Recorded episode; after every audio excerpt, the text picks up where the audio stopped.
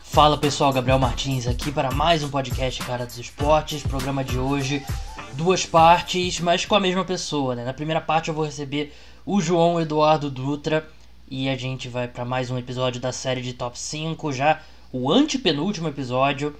Vamos olhar para os Edge Rushers, né? Edge Rushers, aqueles caras que jogam ali no, no exterior da linha defensiva, sejam eles o defensive end de esquema 4-3 ou o linebacker de esquema 3-4 eu e o João fizemos o nosso top 5 dessa posição. E depois eu recebo o João Eduardo Dutra novamente. A gente vai conversar sobre o mock draft que ele publicou já nessa semana. Mock draft de 2021 já. E tem alguns pontos interessantes que eu quero falar com ele sobre principalmente quarterbacks, mas tem alguns outros nomes que eu queria discutir. Ele que é um dos principais especialistas do Brasil em futebol americano universitário, sabe muito, então a gente vai falar sobre esse mock dele. Então vamos lá para minha conversa com o João Eduardo Dutra. Top 5 Edge Rushers. Edge Rushers, para quem está começando a acompanhar a NFL agora, é uma é a denominação que a gente dá aos jogadores que jogam no, na ponta extrema da, da linha defensiva.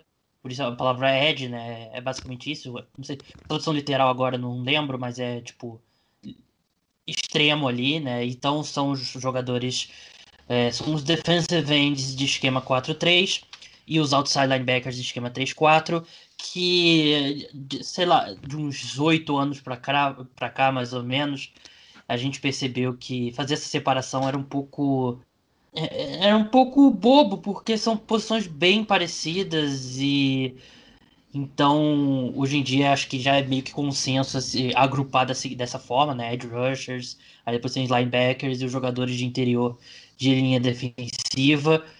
E para fazer esse top 5 aqui comigo, João Eduardo Dutra. E aí, João, como é que você tá? E aí, beleza? É um dos top 5 mais difíceis esse, porque tem muito Ed bom na NFL. É, o Ed que é o ponta ali da linha. E como você falou, são é o linebacker, é o outside linebacker ou defensive end são jogadores que não importa muito qual é a posição dele, ele é um edge, ele vai jogar, não importa qual for o esquema. Pode ter, ele pode se encaixar melhor no esquema 3-4 ou melhor no esquema 4-3, mas de novo, se você draftar um outside linebacker, que é um edge rush, e você jogar no esquema 4-3, não vai ser problema ele, ele acabar virando um defensive end nesse esquema. Ele não vai jogar de linebacker nesse esquema. Então é por isso que é, tem até, até no, no, último draft a ESPN usou essa denominação como edge. Esses jogadores são edge rushers, eles não são outside linebacker ou defensive end. Eles são jogadores que são pass rushers pela ponta.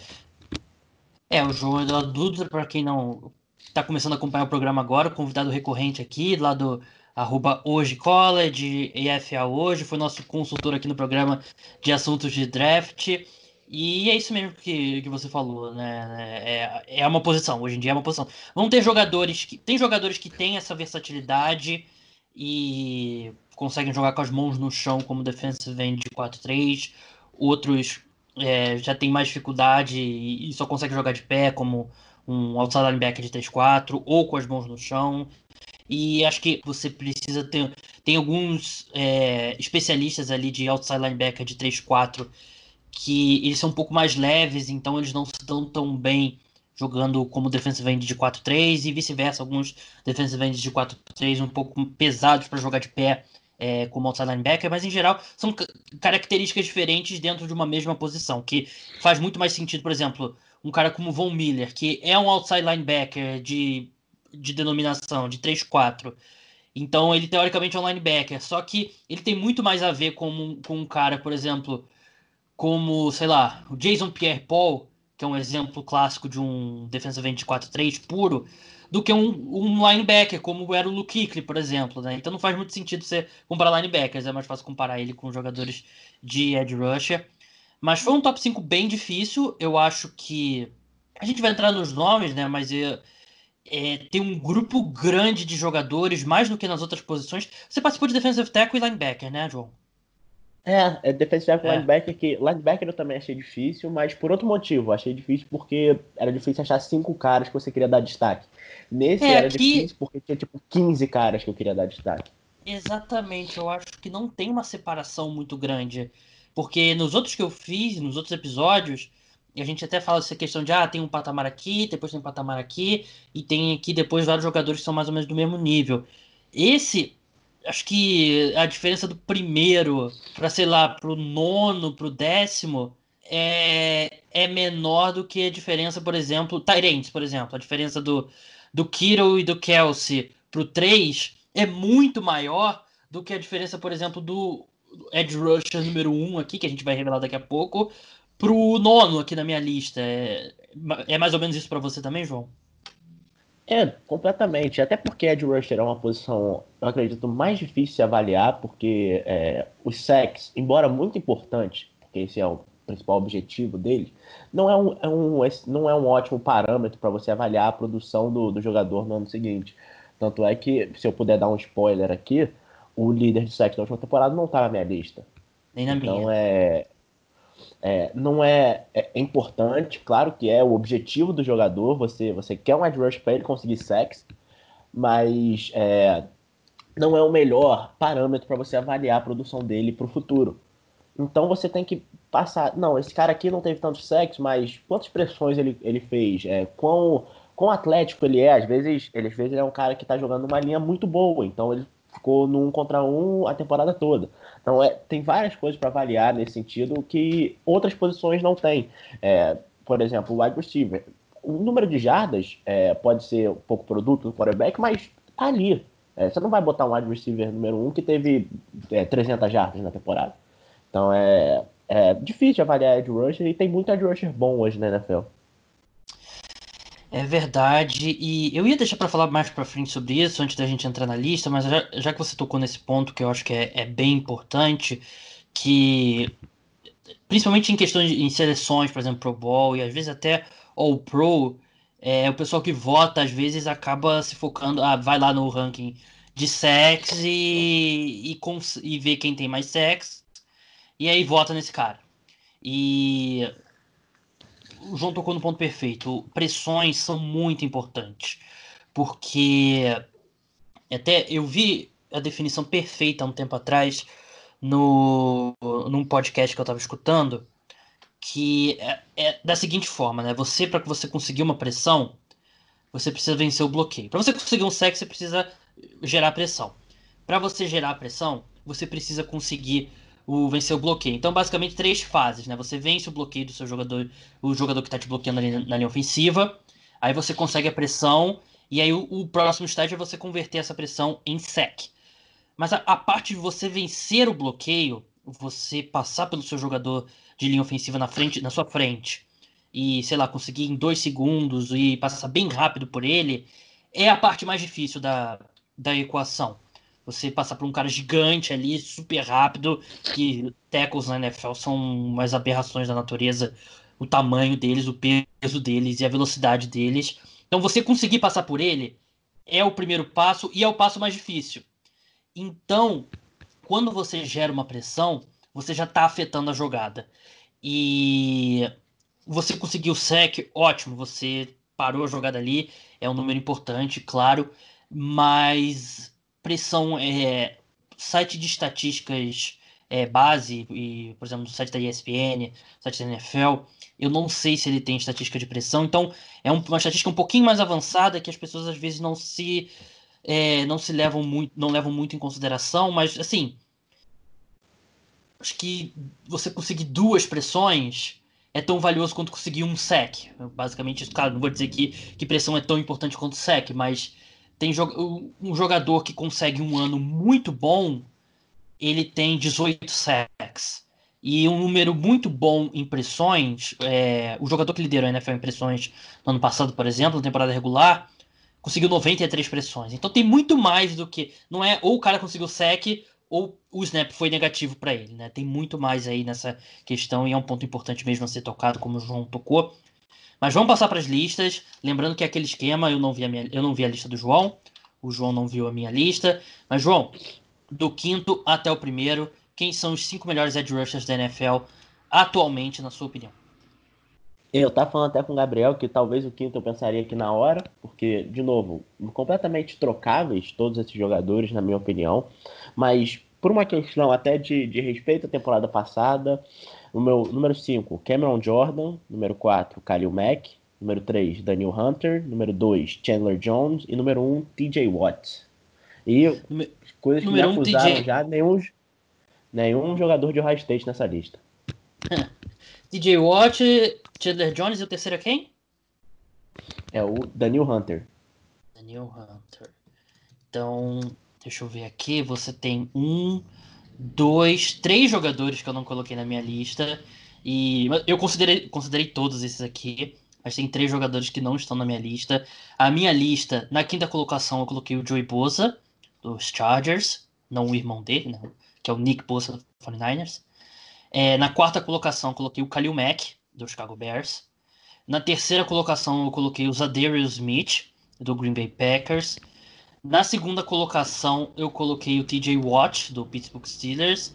E na primeira colocação, coloquei o Von Miller, do Denver Broncos. Então, como eu falei, a gente, só dois nomes a gente concordou, que foram Khalil Mack e o TJ Watt.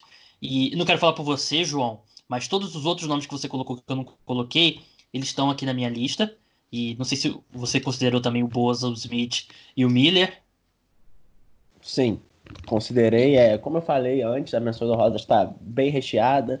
É, não sei se a gente pode falar agora, mas considerei Von Miller, Joey Bosa, Dar Smith, é, o Nick Bosa eu considerei. Considerei até o Chase Young das menções honrosas. O Shaquille Barrett eu botei até por respeito, o cara teve 19 sacks e meio na temporada passada.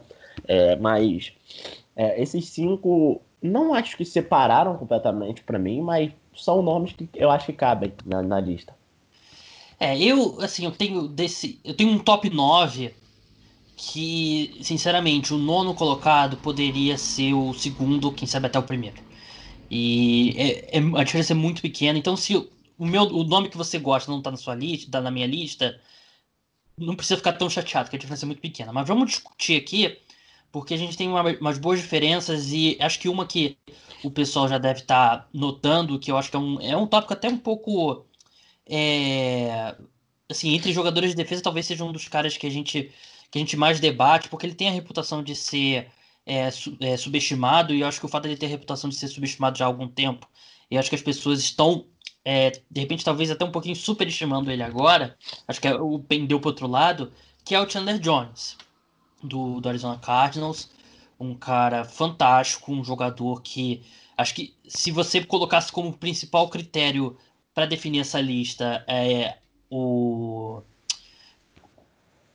a continuidade que ele tem, né? O fato do, dele ser sempre sempre jogar todos os jogos, ficar muitos snaps em campo. É, tá me fugindo a palavra que eu queria usar, mas ele é um cara muito estável, a estabilidade Regular. que ele, regularidade isso. Ele é provável, talvez seja o mais regular de todos eles. Mas eu acho que o Chandler Jones ele tem um fator que a gente ignora um pouco. Ele não é, assim, se você olhar métricas de produção, ele é ótimo, claro. Mas ele não tá no. Ele não tá na elite da elite. Se você comparar métricas que, por exemplo, leva em consideração snaps por snaps que ele tem indo atrás do quarterback e quantidade de vezes que ele gera pressão, sex e bate no quarterback, coisas do tipo. Porque ele fica muito tempo em campo. Ele é disparado o edge rusher que teve mais snaps é, na última temporada. Ele teve 1.069 snaps. Ele foi o único edge rusher com mais de 1.000 snaps na última temporada. Ele tem é, 89 snaps a mais do que o segundo colocado, que é o Bud Dupree do, do Pittsburgh Steelers. Então, eu acho que ele tem números impressionantes. Ele é um jogador impressionante.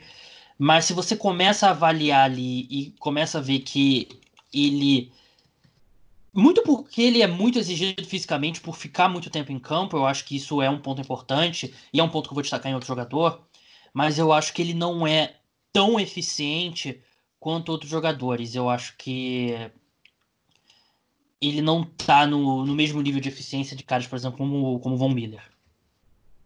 É, eu, eu, eu entendo essa, essa, esse ponto, ele realmente fica mais em campo que os outros. Mas o meu ponto que eu botei ele tão alto na minha lista é porque, provavelmente dos nomes da minha lista, ele de longe era o cara que tinha menos ajuda na última temporada. É, a uhum. defesa dos Cardinals era, não vou dizer horrível, mas não era tão boa assim. É, de longe ele era o melhor jogador da defesa, não, não existe nem comparação com isso. É, uma linha é, defensiva, sem nenhum outro nome que te chame atenção para chamar é, chamar mais bloqueios ou ele receber um contra um. Então, é, de longe, é, tudo bem, ele ficava mais em campo, mas boa parte das vezes que ele ficava em campo, ele era de longe o cara que estava sendo mais visado pelos ataques. É, quem uhum. era o cara que ficava que era duplicado no bloqueio? Geralmente era o Chandler Jones, então é, acredito que isso acaba, acabava se balanceando é, em relação a isso. E, de novo, é um jogador espetacular. Tava vendo aqui, é uma coisa que eu nem sabia. Ele foi segundo colocado para jogador defensivo do ano passado, perdeu para o Stephon Gilmore. É, é, e, de novo, regularidade, vem fazendo isso desde que ele chegou na NFL, nos Patriots. É provavelmente o único jogador que, que falha a teoria dos Patriots, que eles aproveitam eles por um tempo, trocam eles, ganham alguma coisa em troca e geralmente os jogadores não viram nada. É, alguns exemplos já, já aconteceram em relação a isso, como o próprio Jamie Collins, que era muito falado nos Patriots, foi trocado, fez nada com os Browns e voltou para os Patriots depois.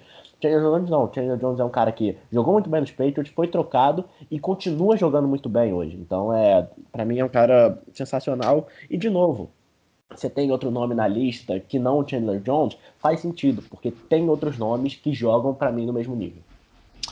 É, assim, o Chandler Jones, ele. A troca que mandou ele pro, pro Arizona, né? Que foi umas coisas de segunda rodada e um guarde que os Cardinals iriam trocar, basicamente, é uma das melhores trocas aí pros Cardinals é, nos últimos, na última década da, da NFL, né? E ele com certeza tá no meu top 10. Eu só acho que os números dele são um pouco inflados por ele ficar mais tempo em campo do que esses outros jogadores. Ele ele teve 75 pressões no ano passado. Quer dizer, desculpa, tava vendo aqui errado. É, não, 75 mesmo. 75 pressões no, na última temporada regular, né? Que tá na oitava colocação. Impressionante, mas aqui você tem caras na frente dele que jogaram 833 snaps, 770 snaps, 930, 800, 800, 800, 800, e ele tem mais de mil.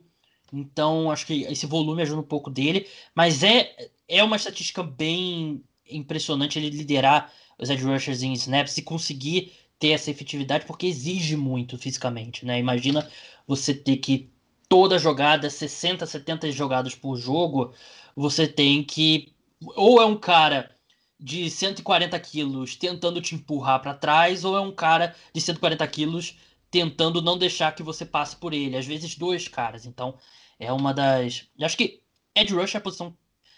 Acho que é justo dizer, né, João? Fisicamente, acho que Ed Rush é a posição mais exigente fisicamente, né? É, a posição que, que acredito, não, não dizer mais exigente, é mais que o atleticismo faz mais diferença. Desgaste. Mais desgaste é, físico, né? É, o desgaste é muito grande, o atleticismo faz muita diferença. Quem às vezes a gente brinca falando que muitos jogadores são elevados pelo combine, o combine não deve fazer isso. É, uma das coisas que vale a pena o combine para mim é Ed Rusher, porque se o cara não for atlético, ele não vai conseguir é, é, lidar com esses tecos que são atléticos. Então, se você tem um cara que é muito maior que você, tem braços muito maior que você, ainda é atlético, você não tem muita saída para isso. Então, é, depende muito disso e você precisa é, ter essa resiliência física, porque uma coisa é você batalhar no primeiro snap do jogo, que você tá, tá fresquinho e tudo bem, o cara, o cara é maior que você, mas a maioria dos edge rushers são mais rápidos que, que esses tecos.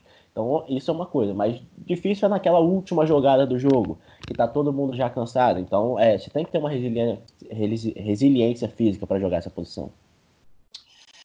Bem, as nossas listas estão tão diferentes que eu, eu fico até. A gente já falou agora do Chandler Jones, eu fico até por onde a gente deve seguir em frente. Como eu falei, a gente falou agora de um nome que está na sua lista e não está na minha. Falar de um nome que está na minha lista e não está na sua. E tem três nomes desse, nesse caso, né? E o primeiro, Von Miller, que para mim um dos melhores edge rush, talvez um dos melhores defensores da história da NFL, MVP do Super Bowl 50.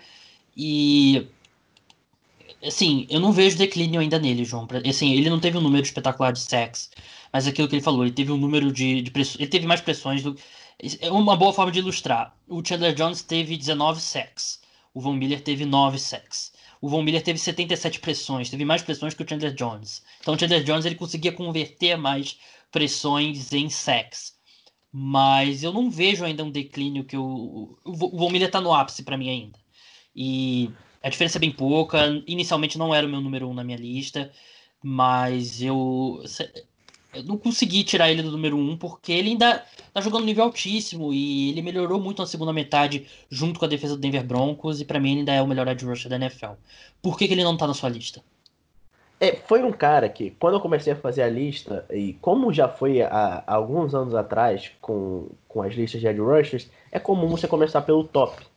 Então você pensa, quem é o cara que não pode faltar na lista de defensive tackle? O Aaron Donald. Quem é o cara que não pode faltar na lista de, de wide receiver? É o Michael Thomas. Quem é o cara que não pode faltar na lista de quarterback? É o Patrick Mahomes. É, como já vem sendo alguns anos, quem é o cara que não pode faltar na lista de rusher? Pra mim era o Kyle Mack e o Von Miller.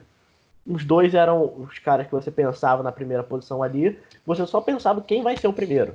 Há algum tempo eles já eram os melhores edge rushers da NFL. E quando, quando eu comecei a fazer essa, de novo, Kalil Mack Miller, mas depois eu fui pensando, e como você falou, ele ainda tá no ápice, é, a última temporada dele me gera essa dúvida. Não sei, eu acredito que ele ainda pode estar no ápice, mas eu tenho medo de não ser. E geralmente quando vai para baixo, o caminho é rápido só vai para baixo. Não, não é comum jogador na NFL para baixo e voltar. É, em relação à idade. Em declínio em relação à idade. É, e o fato de eu ter tirado ele da minha lista foi. Não é porque ele está ainda no ápice, é, ou não está no ápice. É porque eu vejo muitos jogadores, principalmente na posição de Ed rusher, que estão subindo hoje. É, que, tão, que tiveram temporada de 2019 bons, mas tem talvez expectativas para 2020 ainda melhores, como o próprio TJ Watt, ou até o próprio Daniel Hunter. É, são jogadores que, que. Ou os próprios Bozas, que nem na minha lista estão, mas que o Nick Bolsa foi calor ano passado. É, o Joey Bolsa é, teve a temporada um pouco mais abaixo, mas ainda assim é, é um cara novo, então é, acredito que tem muita gente subindo. Ah, por isso eu acabei não botando ele na minha lista, mas de novo, é um cara que a princípio ia estar na minha lista e cabe em qualquer lista de Edge Rusher, porque o Von Miller ainda é sensacional. E acredito que ele até tem uma melhora na temporada que vem com a volta do Bradley Chubb. É, então, ele. É que eu vou precisar ver antes de tirar o Von Miller do, do ápice, né? E assim, a gente vê o, o, o ano de baixa do Von Miller em 2019, mas ele foi o sétimo colocado em pressões e foi o terceiro melhor em é, também produção contra o contra o passe, né? PRP, que é uma estatística que você. Acho que eu já expliquei, né? Você divide basicamente pressões, sexo e e hits pelo número de snaps como pass rush, ele foi terceiro nesse, nesse ponto. Ele ainda foi muito bem contra o jogo terrestre, então eu vou precisar ver o Von Miller decline, declinando mesmo para cair. É, agora, eu, eu, inicialmente eu botei o TJ Watt em primeiro, mas no final eu botei o Von Miller antes. Você colocou o TJ Watt em primeiro. E eu fiquei muito em dúvida entre o TJ Watt e o, e o Zadarius Smith na, na segunda e terceira colocação meu, o primeiro colocado seu TJ Watt, você não botou o Zadarius Smith no top 5, mas é, qual foi o seu raciocínio com o TJ Watt, João? Porque eu o que me fez tirar ele da primeira colocação foi porque ele tem uma um histórico, ele teve um breakout year em 2019, né? Então é sempre assim, você go gostaria de ver o cara fazer isso por mais tempo antes de de colocá-lo na frente de um cara como o Von Miller, pelo menos na minha opinião. E mas o TJ Watt já te convenceu que ele é o melhor edge rush pelo jeito, né? É, ele é um cara que jogou muito bem ano passado e de novo foi um breakout year, mas é, não é um jogador que estava apagado no, nas suas primeiras temporadas da NFL. Não era um dos melhores edge rushers da NFL, não. Mas ele já era um cara que, que você já considerava uma boa escolha de draft do Pittsburgh Steelers. É, é um cara que era o melhor edge rusher do Pittsburgh Steelers já há algum tempo, provavelmente desde que ele chegou. Não era um dos melhores da NFL, mas já, já tinha a produção ali. E esse ano ele só veio é, chutando a porta. É, foi o terceiro colocado na, na disputa de defensor do ano. É, eu acredito que ele só tem aonde subir, ainda mais com a defesa dos Steelers, que é, não perdeu peças, é, continua tendo um interior muito bom ali com, com o Cameron Hayward, o Stephen Tuitt, o Bud Dupree voltou do outro lado, então acredito que o TJ Watt, né, ele é o melhor jogador da linha, talvez até melhor que Cameron Hayward, que é ótimo também, mas ele só tem a crescer para mim é, em relação a 2020. É, minha questão com o TJ Watt realmente foi um pouco de projeção também, né? Porque, de novo, eu tô comparando ele com, com o Zadarius Smith, né? E ele é quatro anos mais jovem que o Zadarius Smith, né? O Zadarius Smith liderou a NFL em pressões, com 93 é, pressões geradas, teve um ano espetacular, mas é um cara que era um bom titular de rotação em Baltimore. chegou em Green Bay se tornou um dos melhores edge rushers da NFL, se não o melhor, e mostrou aí com 93 pressões, e a diferença entre os dois é muito pequena, e o fato de eu conseguir, pro, de eu achar que o TJ Watt ainda tem para crescer, e o Zadarius Smith, eu não consigo ver um, aos 28 anos, um cara que teve o breakout year agora, eu não sei se ele tem como jogar melhor do que ele jogou em 2019, acho que o TJ Watt ainda, o gráfico tá apontando para cima, e ele é um, ele é um cara que tem uma da a característica que eu falei do Chandler Jones, por exemplo, ele joga muito snap. Ele fica ele ficou ele é top 5 em snaps na, na última temporada, o que exige muito do Ed rusher. De novo, né? A gente falou da questão do desgaste físico e ele é um defensor contra o terrestre melhor do que o Zadar Smith. E ele basicamente jogou uma partida a mais que o Zadar Smith, né? Ele jogou 63 a mais do que o Zadar Smith e se pensar que em 2019 cada ataque teve em média 67, 84 snaps por jogo, e a defesa, obviamente, do outro lado vai ter o mesmo número. Então o TJ Watt basicamente jogou um jogo a mais e tem todo esse desgaste físico a mais. E foi muito melhor contra o jogo terrestre do que o Zadarius Smith. E, e como pass rusher, teve quase ali. Então por isso que eu coloquei o TJ Watt na frente. Mas diferença muito pequena. É... Daniel Hunter tá na sua terceira colocação, João, e ele seria o meu sexto colocado.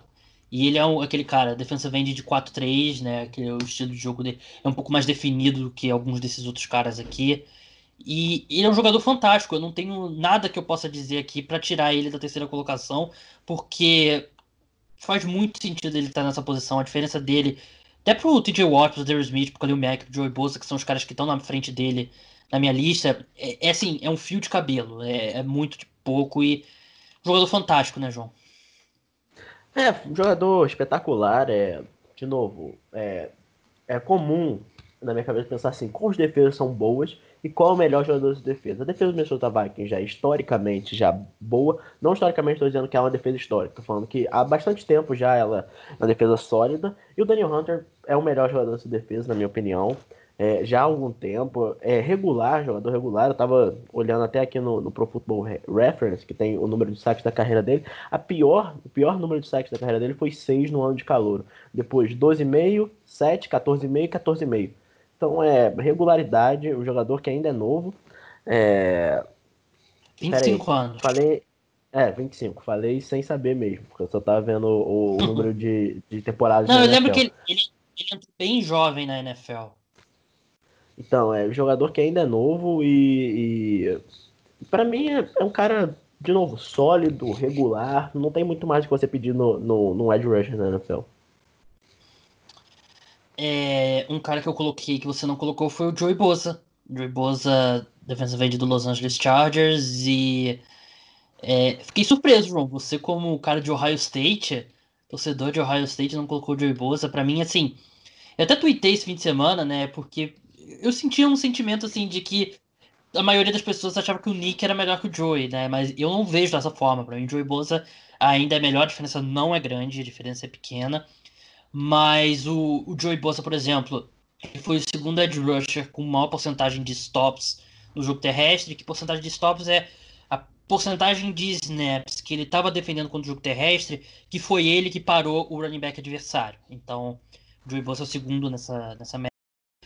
E ele é em PRP, né? Pass Rusher Production, que, é que eu já expliquei. Ele é o único desses aqui, é o único na, no top 10 das duas, em PRP e Stop Percentage. Então, ele é um cara completo e em 2000. Acho que. Eu acho que o ano dele em 2019 é um pouco subestimado pelo ano muito ruim dos Chargers. Ao... 2019 do Chargers foi péssimo. E foi um ano que ele conseguiu ficar saudável e algo que ele não vinha conseguindo na carreira. E eu acho que o Joey Bosa nesse momento é um pouco subestimado na NFL. É, é um. É, se você perguntou se o Joe era melhor que o Nick, eu até respondi lá, eu tenho certeza que não é o mesmo jogador, porque, de novo, são jogadores muito parecidos, é, não só fisicamente, que os dois são bem parecidos, mas é, muito parecidos com estilo de jogo. São dois jogadores que, eu já tinha falado isso há algum tempo, é, técnicos. Jogadores técnicos, eles não vão, não são nenhum são, claro, muito, muito bem fisicamente, são tudo, mas não são um Kalil Mack, um JJ Watt, que são aqueles caras que você fala, uou, wow, peraí, esse cara foi feito para fazer isso. Eles não, são caras que vão ganhar na técnica, vão ganhar na velocidade, vão ganhar fazendo é, com movimento de mãos, com movimento de pés. É, são muito parecidos os dois. Eu acredito que tem essa impressão do Nick ser melhor pela temporada que ele teve nos 49ers e pela temporada dos 49ers, que é, o Nick Bosa talvez teve o quê? A, um quarto e meio de ser o MVP do Super Bowl contra o Kansas City Chiefs. Verdade. É, não seria nenhum absurdo se o San Francisco 49ers tivesse ganhado aquele jogo. Ele ser eleito, estava jogando muito bem, é, fez uma temporada muito boa. E, de novo, é, você pega uma defesa que era muito boa dos 49ers, tinha o melhor. Quem era o melhor jogador da defesa? O Nick Bolsa. E talvez não só da defesa, talvez do time todo. Então é por isso acaba passando essa impressão que ele é melhor que o Joey. Mas de novo, são dois jogadores que eu acho parecidíssimos, dois jogadores espetaculares. É, não botei nenhum dos dois na lista por ser acusado de, de ter favorecimento ao Ohio State, mas não, não botei nenhum dos dois na lista porque eu não botei o Chase Young na lista. E eu já falei algumas vezes que eu acho o Chase Young melhor que os dois. É, eu, eu acho o Joey Bosa um jogador fantástico, mas é o que eu, eu coloquei ele atrás do Kalil Mack porque o Kalil Mack é mais seguro, né? Você, desde que o Joey Bosa entrou na liga, já são quatro anos, né? 16, 17, 18, 19.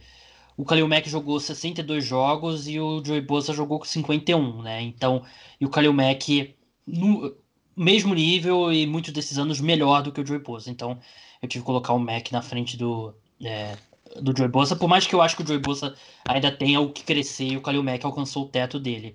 E assim, falando do Kalil Mack, que foi a única, acho que é, é a única coisa que a gente concordou, a gente colocou na quarta colocação. Ele teve um ano muito bom, mas não foi ótimo, né? Mas ainda assim, no ano que não foi o melhor ano dele, ele foi o 11 primeiro em impressões e, e nono em stops no jogo terrestre, né? Ele é um cara completo e tudo bem, a troca foi muito cara, que os Bears, em retrospecto, a, a, os Bears pagaram um, pouquinho mais do que o Khalil Mack vale, mas ele ainda é um excelente jogador e é uma posição bem estável, Ed Rusher, né? Ele deve continuar sendo, ele tem acho que 28, 29 anos, ele deve continuar sendo por algum tempo. Última diferença na nossa lista, João, Cameron Jordan, você colocou ele na quinta colocação, ele tá no meu grupo aqui que poderia ter entrado, e suspeito que uma das coisas que você vai falar é que ele, primeiro ele carrega um peso bem maior com os Saints, né, que ele é o cara nessa linha defensiva, e é um cara que também ajuda em outros setores, não só indo atrás do quarterback, né? É, ele é um cara completo, na minha opinião. Talvez. É, é difícil falar isso num, num, grupo de tantos bons jogadores, mas talvez o mais completo de, de, dos edge rushers tops. É um cara que é, vai muito bem com o jogo terrestre, vai muito bem com o jogo aéreo. É, e de novo, que a, gente tava, a nossa conversa sobre o Von Miller, que é, você acha que ele ainda está no ápice, acredito que ele ainda possa estar no ápice, mas a última temporada bota essa pulga atrás da minha orelha. Então talvez ele já esteja na, na, na reta é, decrescente. O, o, Cameron Jordan não deixa essa pulga. É, de novo, é um cara que tem 30 anos, mas teve sua melhor temporada no passado. E não é, não é questão de ser um breakout year como foi o Zadar Smith. Teve sua melhor temporada, sendo que as suas últimas já tinham sido espetaculares. É, é um cara que é o cara quem é o, quem é o cara que vai atrás do quarterback na, no, no time do Saints? É o, é o Cameron Jordan. Ah, tem o Marcus Davenport. Ah, tem o Sheldon Ranks. É, esquece, é o Cameron Jordan. Se o Saints estiver pensando de um sec numa terceira descida, o esquema vai ser pro Cameron Jordan chegar lá. Então é, é um cara que, de novo, poderia ser o Von Miller nessa posição, poderia ser o, o Joey Bolsa, mas é um, é um cara que teve 15 sacks e meio no ano passado, é uma defesa que eu acredito que está crescendo. É, pode melhorar até esse ano com a chegada do Malcolm Jenkins, acredito que pode melhorar também o setor é, de marcação, que acaba sendo bom para o pass rusher. É, de novo, cara muito bom, na minha opinião. É, ele é excelente, ele estava no nome do, que, eu, que eu considerei e ele acabou, assim, é top 5, né? Não é top 10, senão ele, provavelmente, ele com certeza teria entrado na lista. É um jogador realmente eu não sei se foi o melhor ano dele, né? Em sexo com certeza foi, né? Mas ele já teve ano com mais pressões, e mas ele é um cara também durável, né? Ele tá aqui há 1, 2, 3, 4, 5, 6, 7, 8, 9 anos na NFL. Se você tirar o ano de rookie dele, né? Oito anos, ele. Cinco ele jogou mais de mil snaps, né? Que é, é impressionante aí essa durabilidade tô, do. Tô vendo aqui, é, eu tô no Pro Football Reference. É, todos os anos da carreira dele ele jogou 16 jogos e só um, que foi o ano de calouro, ele não começou um, que ele jogou, ele começou 15. Todos os outros ele jogou 16 e começou 16. Então é espetacular a durabilidade dele. É, isso é muito importante mesmo. E é, porque a gente falou do Chandler Jones, a gente falou do TJ Watt, né? Você é um cara que fica em campo, acho que é, é, é uma característica importante, mas é, é, um grande jogador mesmo. E acho que é isso, né? O, o, João, de novo, a lista dele: TJ Watt em primeiro, Chandler Jones em segundo, Daniel Hunter em terceiro, Khalil Mack em quarto, Cameron Jordan em quinto. A minha lista: Von Miller em primeiro, TJ Watt em segundo, Zadarius Smith em terceiro, Khalil Mack em quarto, é, Joey Bosa em quinto. Menções honrosas rapidinho, João. Qual foram os outros, outros nomes que você considerou? Von Miller, Joey Bolsa, Nick Bolsa, Shaquille Barrett, até pelo respeito pela temporada dele, é o Zadar Smith e também botei o Chase Young. É, então, os que eu considerei de verdade mesmo, que tiveram chances de entrar mesmo na lista, os meus foram Daniel Hunter, Cameron Jordan, Chandler Jones e Nick Bosa. Os outros nomes que eu cheguei a anotar inicialmente, mas que logo vi que não teriam condições, J.J. Watt, o, o Shaq Barrett, o Miles Garrett, DeMarcus Lawrence do Cowboys e o Chase Young também. Eu acho que. Eu gostaria de ter colocado o Chase Young, mas é uma posição muito profunda, com muito talento, então não dá para colocar um rookie de cara. E desses cinco anos que eu faço esse exercício, só um jogador entrou como rookie sem ter jogado na NFL, no ano que ele foi draftado. Quem você acha que foi, João? Acredito que é o parceiro do, do Gabriel, né? Esse, né? O jogador favorito do Gabriel. Saquon Barkley foi o único. Eu coloquei ele em quinto antes dele jogar qualquer snap pela NFL e ter colocado ele em quinto foi, foi o, um erro da minha parte, porque ele já deveria ter entrado bem mais alto. Mas é isso, esse foi nosso top 5 Edge Rushers. Mas, João, vamos passar agora para o seu mock draft, que você mesmo no, no, título do post você reconhece que é way too early, muito cedo para fazer, mas eu, eu acho que é muito legal. E eu lembro que na época do FA hoje eu sempre te incentivava a fazer esses mock drafts assim que acabava o draft, porque o pessoal acaba o draft e já tá cedendo pelo outro ano, né? Verdade, é. Acaba o draft já quer saber o que você pode fazer para ano que vem, é que se o time foi mal esse ano, o que você pode fazer para melhorar no que vem. É, depois tem um período até que isso é, diminui, porque a temporada começa, tem outras coisas rolando, mas dessa vez não tem nada acontecendo, então a gente fica mais sedento para saber o que pode acontecer em 2021.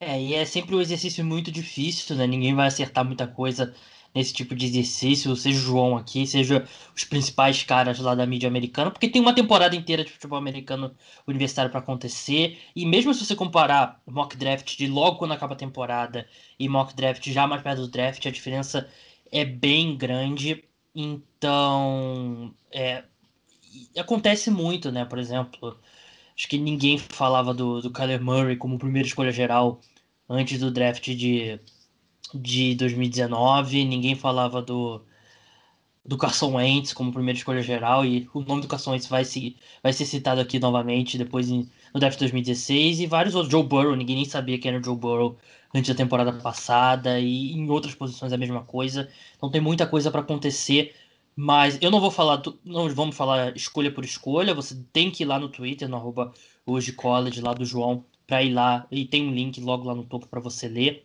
mas vamos passar por alguns pontos importantes. Vamos começar pela posição mais importante do futebol americano, que são os quarterbacks. É, explicando. Vamos falando do Etienne. Não, por favor. Só se a gente fosse aquele esquema menos importante para frente. Antes de entrar nas escolhas, é, eu até eu que sugeri até essa, não sei se você estava considerando antes, a ordem, né? Só para o pessoal explicar, o pessoal não ficar puto porque o seu time tá mais para baixo, mais para cima. Você levou em conta a previsão de vitórias e derrotas nas casas de aposta, né? Verdade, é, levei em conta isso porque tira da minha mão isso, né? Se você quiser reclamar, não reclama comigo, reclama com Vegas. Vegas é, que botou essa linha. Não significa necessariamente, por exemplo, com a 32 escolha, é, tava o Kansas City Chiefs. Não significa necessariamente que o, o palpite do João pro título de 2000, da temporada 2020 seja o Kansas City Chiefs. É, é o over-under de vitórias aí de Vegas que se você conhece alguma coisa sobre Las Vegas, é que eles não brincam em serviço para não perder dinheiro. Mas dito isso, é, você tem dois quarterbacks saindo com as duas primeiras escolhas.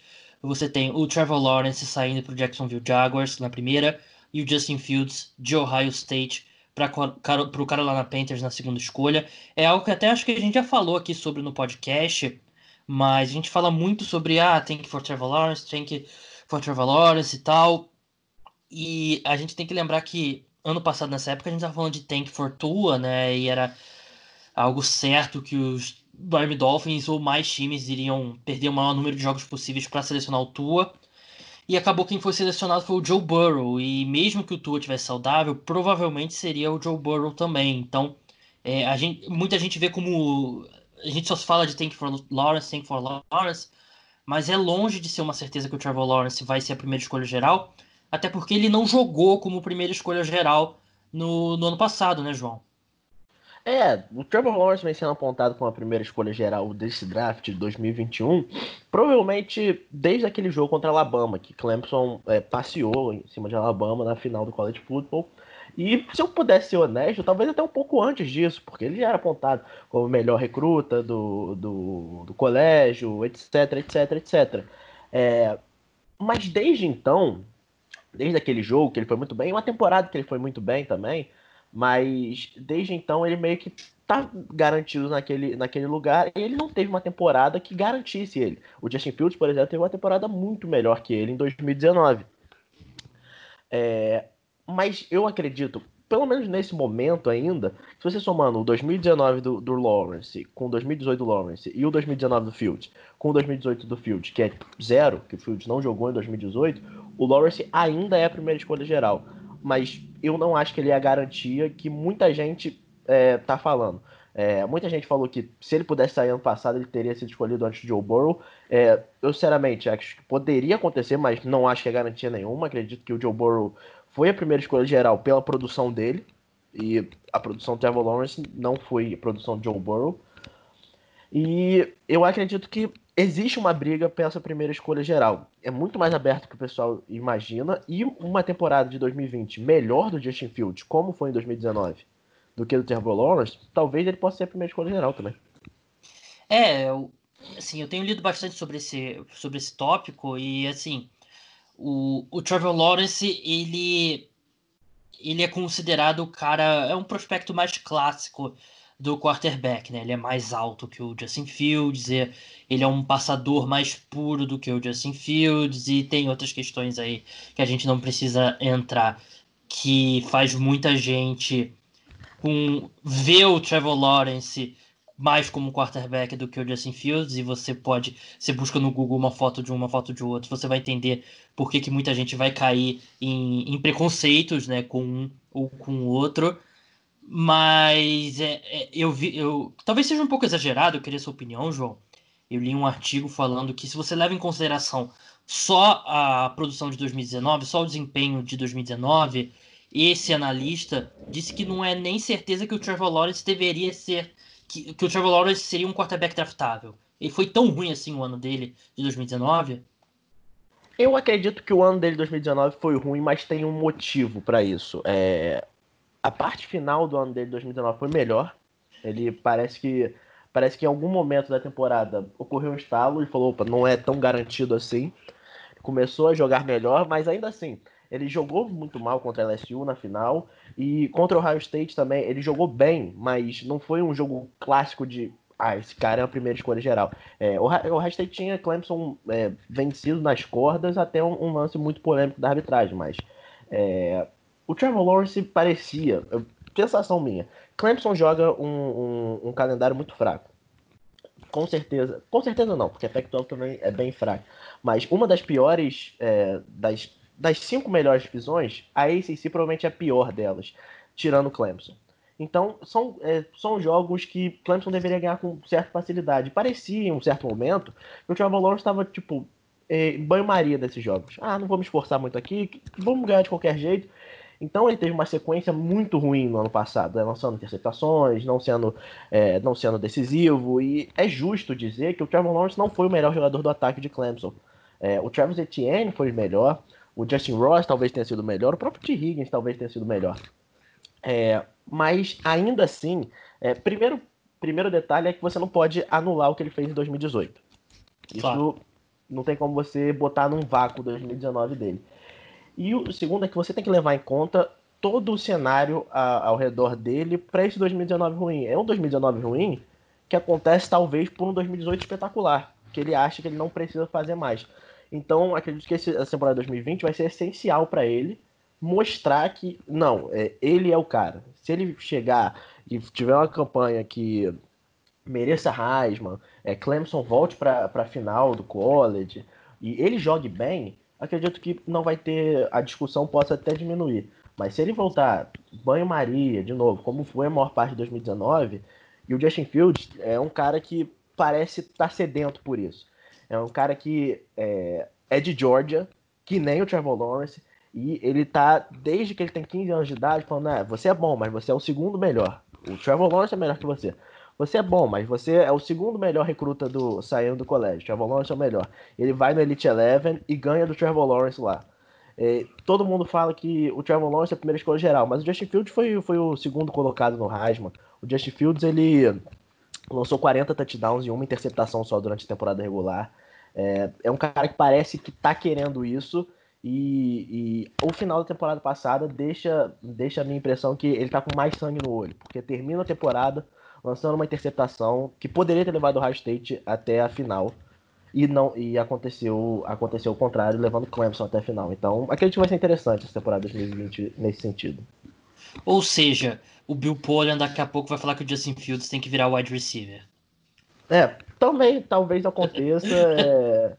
é, é, o Justin Fields é um cara atlético, mais atlético que o Trevor Lawrence, embora o Trevor Lawrence não seja um cara menos atlético, mas se eu tivesse que apostar em alguém para ser é, apontado como um wide receiver, provavelmente Justin Fields e a gente não precisa entrar nos motivos para isso aqui, né? É, os mesmos motivos que a gente citou antes, né? Um pouco de, de racismo, quer dizer, não é um pouco, é muito, mas o, o Justin Fields, é, realmente, acho que as pessoas precisam se acostumar com a ideia de que não é uma, não é o Trevor Lawrence lá em cima e o Justin Fields embaixo.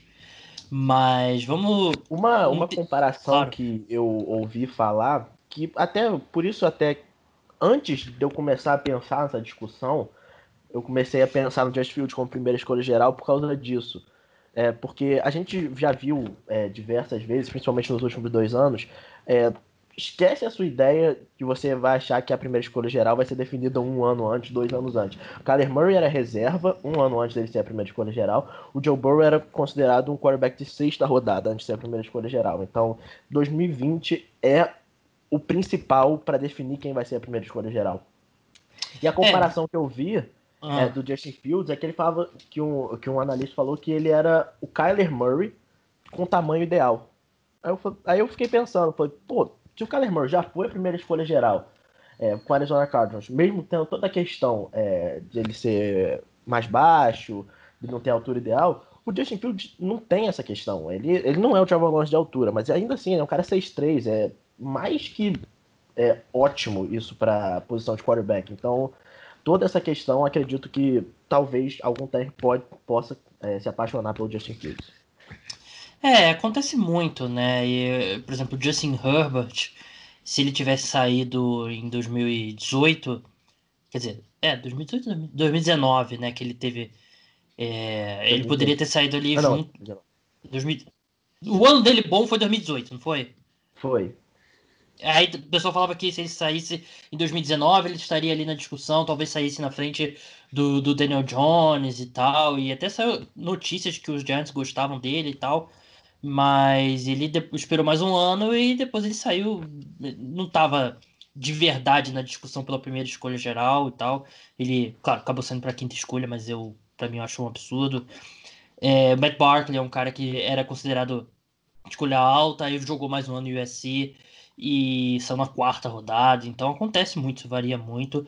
O outro quarterback que pode se, se incluir nessa corrida, pode. Eu já li alguns artigos interessantes falando que ele pode transformar isso numa corrida de três quarterbacks. É o Trey Lance, né, de North Dakota State, né? Para quem não sabe, North Dakota State é, é da FCS, que é a segunda divisão do futebol americano universitário, e é tipo é Alabama da segunda divisão do, do futebol americano universitário. Venceu oito dos últimos nove títulos e ele é um cara que teve um ano muito bom 28 touchdowns, nenhuma interceptação, passava muito pouco a bola, até muito porque ele não precisava. E eu acho que pode ser fácil é, usar, falar assim, ah, ele é da segunda divisão, então não conta e tal, não sei o quê. Até acho que muito dos números é, cruz, eles são um pouco inflados por ele jogar num nível de competição bem menor, mas tem histórico de quarterback de segunda divisão ir bem na NFL. A gente não precisa nem ir muito longe. O Carson Wentz é de North Dakota State, né? Então, ele é um cara que ainda tem muito a provar, João, em, em 2020, mas ele é um cara que, se ele repete o desempenho dele em 2019, passando mais a bola e, sim, tendo uma amostra maior, não parece ser um absurdo ele se colocar ali na corrida com o Lawrence e com o Fields.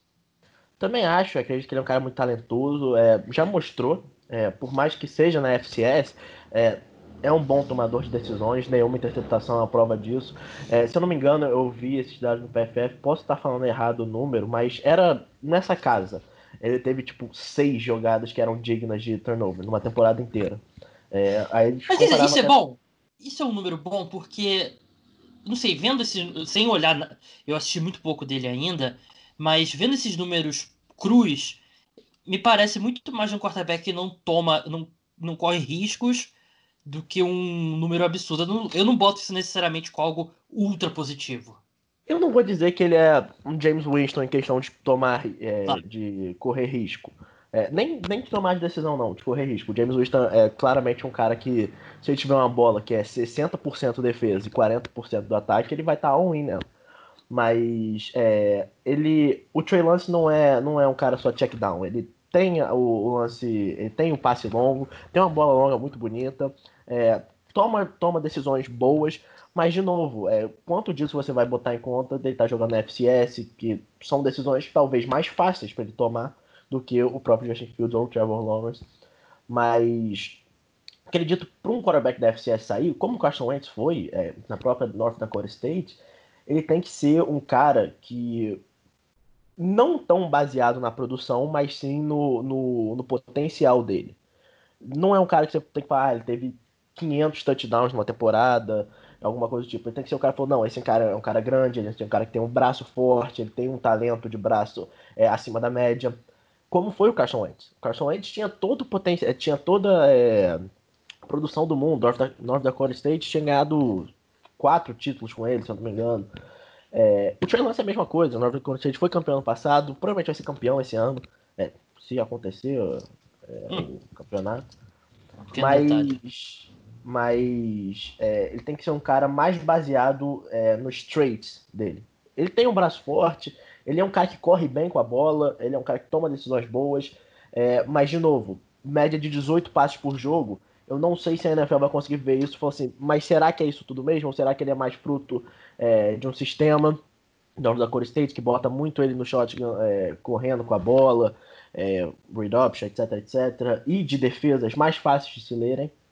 ou, ou ele é especial. Eu acredito que o, o base para isso tudo é ele fazer o que ele fez em 2019, só que numa escala maior.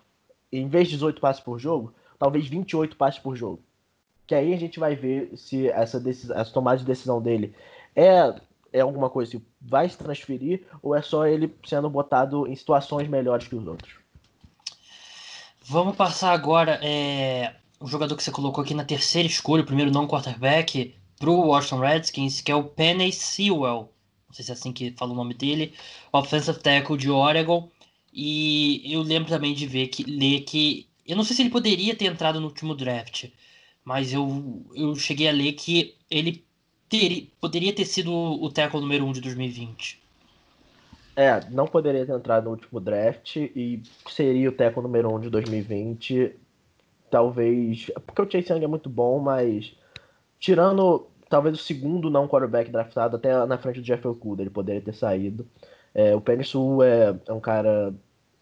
Quando você olha um teco, e principalmente na, na classe do ano passado, todos eles eram bons em algumas coisas, ótimos até em algumas coisas, mas todos tinham alguma coisa que você botava um pezinho atrás. O Andrew Thomas era muito bom contra o jogo terrestre, é, se movimentava bem, mas ainda assim ele tinha alguns problemas na técnica, na proteção do passe. O Mekai Beckton era um cara que na, em toda a sua carreira, ele só teve 73 é, snaps com um true pass set, que eles falam que é claramente vai ser uma jogada de passe, só 73 vezes, que é muito pouco para um cara saindo do college.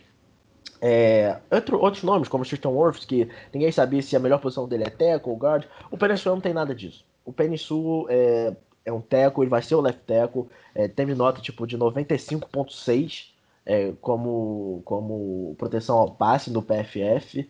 E não tem, não tem uma não tem uma fraqueza no jogo dele. Ele é um cara grande, ele é um cara forte, ele tem braços longos, é, ele se movimenta muito bem. Ele parece um Tyrande se movimentando, e é ridículo até. Mas é o melhor offensive tackle sair há muito tempo, pelo menos que eu vi. Difícil você ver um cara melhor que ele, e acredito que ele tem tudo para ser o primeiro não quarterback draftado. Deixando isso claro, acredito que se os Browns tiverem uma escolha alta, como a segunda escolha, a terceira escolha, eu acho que eles deveriam draftar o Penny Sul, mesmo eles tendo o Jed Cruz e o Jack Conklin. Esse é, esse é o tão quão eu gosto do Penny Sul. É, parece um, um, excelente prospecto mesmo. E falando de wide receivers agora, eu contei aqui seis wide receivers no seu mock draft, que é o mesmo número de wide receivers que foram draftados em 2020. E então a pergunta que fica é: a gente já teve, vem de um ano que era considerado uma das melhores classes da história de wide receiver. É, 2021 é tão boa quanto 2020? Acredito que pode, pode ser. Pode ser tão boa. É, 2020 é uma classe que é muito recheada ali no meio. E ainda assim o topo, embora é, não, teve, não tenha ninguém escolhido no top 10, era um topo muito forte com o Sid Lamb, o Judy, o próprio Henry Huggs. É, esse ano acredito que tem um topo um pouco mais forte e ainda assim possa ser tão recheada quanto quanto 2020 foi ali no meio, que sem ter caras como T. Higgins ou o próprio Michael Pittman ou o Denzel Mims saindo na segunda rodada não, não são coisas que deveriam acontecer em qualquer outro ano. É, esse ano, acredito, é, 2021, acredito que pode ser igual. Você tem caras como Jamar Chase e Rondale Moore, que são caras que eu acho que excepcionais, que poderiam estar na disputa pela primeira, é, pelo primeiro wide receiver selecionado em 2020. Jamar Chase ganhou o prêmio de melhor recebedor do, do, do college football e era teve aquele, aquela questão nas entrevistas com cornerbacks, todos que jogaram contra a LSU perguntaram para ele quem foi o recebedor mais difícil de marcar. Todos responderam Jamar Chase. E faz sentido, ele é um cara muito bom. E o Rondell Moore, tava, chegou até a discutir eu e o Gabriel sobre o Henry Huggs, quem lembrava mais, eu falei que ele lembrava o Tyreek Hill. O Rondell Moore é um cara que lembra o Tyreek Hill. E agora, sem nenhuma dúvida, talvez ele não seja tão rápido, mas não quer dizer que ele é devagar. Porque o Tyreek Hill é uma aberração em questão de ser rápido. Mas ele é o cara que ele é ensaboado, como o Gabriel chegou a falar para mim, é, hum. que o Tyreek Hill é, ele é esse cara. Então, é muito, muito bom. E outros nomes que saíram, Devonta Smith poderia ter sido a primeira escolha geral, é, primeira escolha geral não, perdão, primeira escolha de primeira rodada ano passado, decidiu ficar. O Jalen Waddle, para muitos, era considerado o melhor recebedor de Alabama ano passado, e Alabama teve dois recebedores escolhidos é, no top 20 esse ano. Então, é, é, em si, é uma classe muito boa para isso. E, só para deixar claro, uma classe extremamente boa, porque tem um, um rapaz chamado Amun-Ra. Então, é. Belo nome. Nome excelente esse. Pô, no seu mock draft tem dois wide receivers de Alabama saindo na primeira rodada. E se pô, Alabama tiver dois anos seguidos, dois wide receivers na primeira rodada, vai ter que virar wide receiver U, né? Que a gente fala, falava muito de Alabama de running backs, né? Eu acho que linha defensiva também. Aliás, todas as posições menos quarterback. Mas. Então, você falou um pouquinho, mas se o Jamar Chase tivesse saído nesse último draft, ele seria o número um à frente do Judy, do Lamb e do Hugs? Eu acho que teria chance. Acho que teria chance. Principalmente por o wide receiver ser uma, uma posição é muito, muito volátil, assim dizendo. O Mas qual seria o seu ranking? É, provavelmente eu teria o Jamar Chase atrás do Jerry Judy, mas como segundo cara, na frente do Sid uhum. Lamb. Mas com qualquer, com qualquer chance de passar o Jerry Judy, é... ainda mais porque ele não teria é, o terceiro ano de college, como o Jerry Judy teve. É, o que eu iria dizer que é a posição volátil, que o Jerry Judy talvez fosse uma escolha mais garantida em 2019 do que propriamente 2020, porque em 2019 ele ganhou o prêmio de melhor recebedor do college e, o, e 2020 foi o Jamar Chase que ganhou. Então é uma posição que muda muito com o tempo, mas ainda assim eu acredito que o Jamar Chase é um cara é, completo. É, a, o wide receiver, obviamente, é uma posição bem profunda. Tem alguma outra posição que se destaca por ser profunda ou por não ter profundidade? Eu gosto muito da, da, da classe de Tyrants, embora eu só botei um no, no na primeira rodada, mas. É, e a gente vem de um ano bem ruim pra Tyrant, né? É, um ano bem ruim, um ano que o primeiro Tyrant escolhido, se não me engano, foi o Cole Matt na segunda rodada, e ainda assim, alguns torcedores dos Bears não gostaram dessa escolha. É, mas é, botei o, o Pat Fryermuth, Tyrant de Penn State, na primeira rodada, eu consegui falar esse nome. Mas outros nomes como Kyle Pitts e o Brevin Jordan, Kyle Pitts de Florida e o Brevin Jordan de Miami, é, são caras que com qualquer chance de sair na primeira rodada, até no próprio frente do, do, do Pat de, de Penn State. Mas é, Tyrant, tudo bem, só três nomes, mas não é normal a gente ver três nomes de Tyrants assim saindo na primeira rodada. A última vez que eu me lembro foi o quê? Em 2017, onde o O.J. Howard, Evan Ingram e David Njoku saíram. E ainda assim era, acredito que esses três nomes, talvez não o John Howard, o John Howard é tipo o melhor prospect talent da história do mundo. Mas hum. ainda assim esses três nomes acredito que no vácuo são melhores que os três nomes de 2017. Mas é uma classe, é uma classe interessante de Tyrant é, para esse ano. Outra classe que eu gosto bastante é de tackles. A gente já falou do Penisul. O Penisul leva o pessoal para. Pra... Eu, o Penisul é um caso engraçado ele leva a classe para cima, porque você não tem como falar que a classe é ruim se o Penissul tá nela, mas tem uma diferença muito grande do Penissul pro segundo. E o segundo não é ruim. É isso que eu quero dizer. O segundo é o Walker Little, que teria sido uma escolha de primeira rodada no passado, se não fosse a lesão, ele decidiu ficar mais um ano em Stanford. É um cara que eu gosto muito. É, em algum momento eu já achei que ele era o primeiro teco da classe do ano passado. Mas é muito a diferença entre ele e o Penissul. Isso diz mais sobre o quão gosto do Penissul, para deixar claro última pergunta que eu tenho para te fazer é que tem um negócio que eu não gostei no seu mock, João. Eu tenho que ser bem claro aqui. Você é um amigo e eu respeito muito seu conhecimento sobre futebol americano universitário. Mas você tem uma coisa aqui que difícil de. Se eu fosse seu editor, eu não teria aprovado.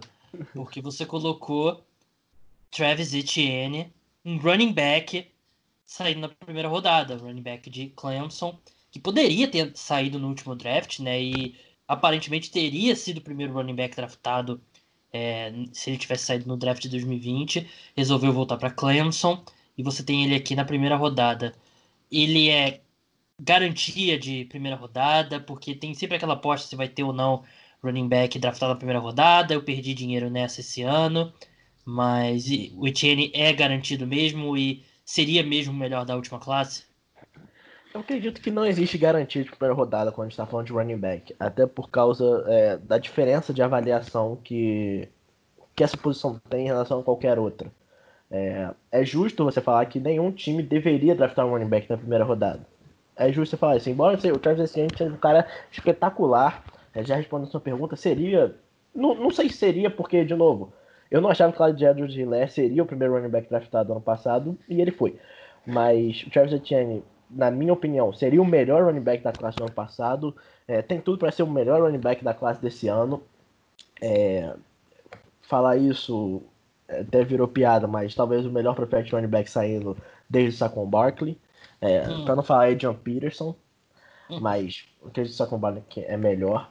Mas é justo você falar que nenhum running back deveria sair, mas se eu, em questão de talento, sem dúvida ele é um talento top 10 desse draft talento puro, se você esquecer a avaliação posicional. E é um dos melhores running backs a saírem, então acho acredito que faz sentido ele ser uma primeira rodada. Mas você vê que eu só botei um. Nem botei outros que tem outros caras que eu acredito que em nível de talento puro seriam escolhas de primeira rodada, mas são running backs e caíram. É, menos mal então. É, você pode acompanhar o trabalho do João lá no arroba college hoje ou no Duca underline JE. João, muito obrigado pela sua participação e até a próxima. Valeu, gente. Obrigado. Muito obrigado, João. Muito obrigado, você, ouvinte. Antes de encerrar, eu queria voltar a um tópico que eu discuti com o João sobre os, os Ed Rushers, né? mais especificamente sobre o Chandler Jones. E eu tenho. Eu quero deixar bem claro, porque eu falei sobre o Chandler Jones ele ter um é, disparado o maior número de snaps indo atrás do quarterback na NFL e ele não é tão eficiente assim, assim, ele é excepcionalmente eficiente, mas não está naquele primeiro grupo, que foi o que eu falei no programa. E por isso que eu acabei deixando ele de fora do top 5, fazendo aquela ressalva que tão, tem um grupo grande ali que está no mesmo nível.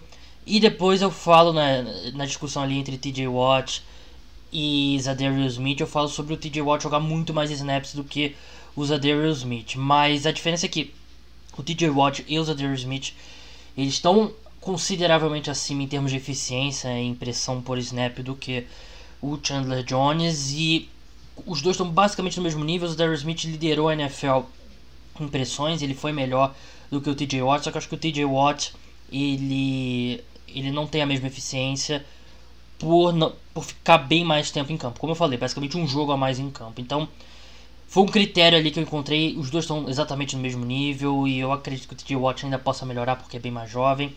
Então, eu sei que pode parecer ter soado estranho, mas acho que você faz um é um é um argumento que eu usei entre aspas contra o Chandler Jones mas acho que se você analisar cada, eh, cada é, setor, né, cada setor dessa discussão com o Sadir Smith e o, e o TJ Watt, acho que faz sentido. Acho que o TJ Watt é um centímetro acima por ele ter que ficar mais tempo em campo do que o, o Zadir Smith. Mas você também é, é livre para achar o que você quiser. Me manda lá um reply no Twitter, arroba cara dos esportes, que a gente vai discutir, porque, de novo, é um top 5 que não tem um, um número 1 claro e o número 1 um na minha lista pode ser o número 8 na sua lista e não é nenhum, não é um grande absurdo. Então, esse top 5 ficou era bem, bem difícil, tanto que a, as diferenças na lista minha e do João disse, mostrou isso, mas então é isso, esse foi o podcast é, Cara dos Esportes, o programa volta no meio da semana.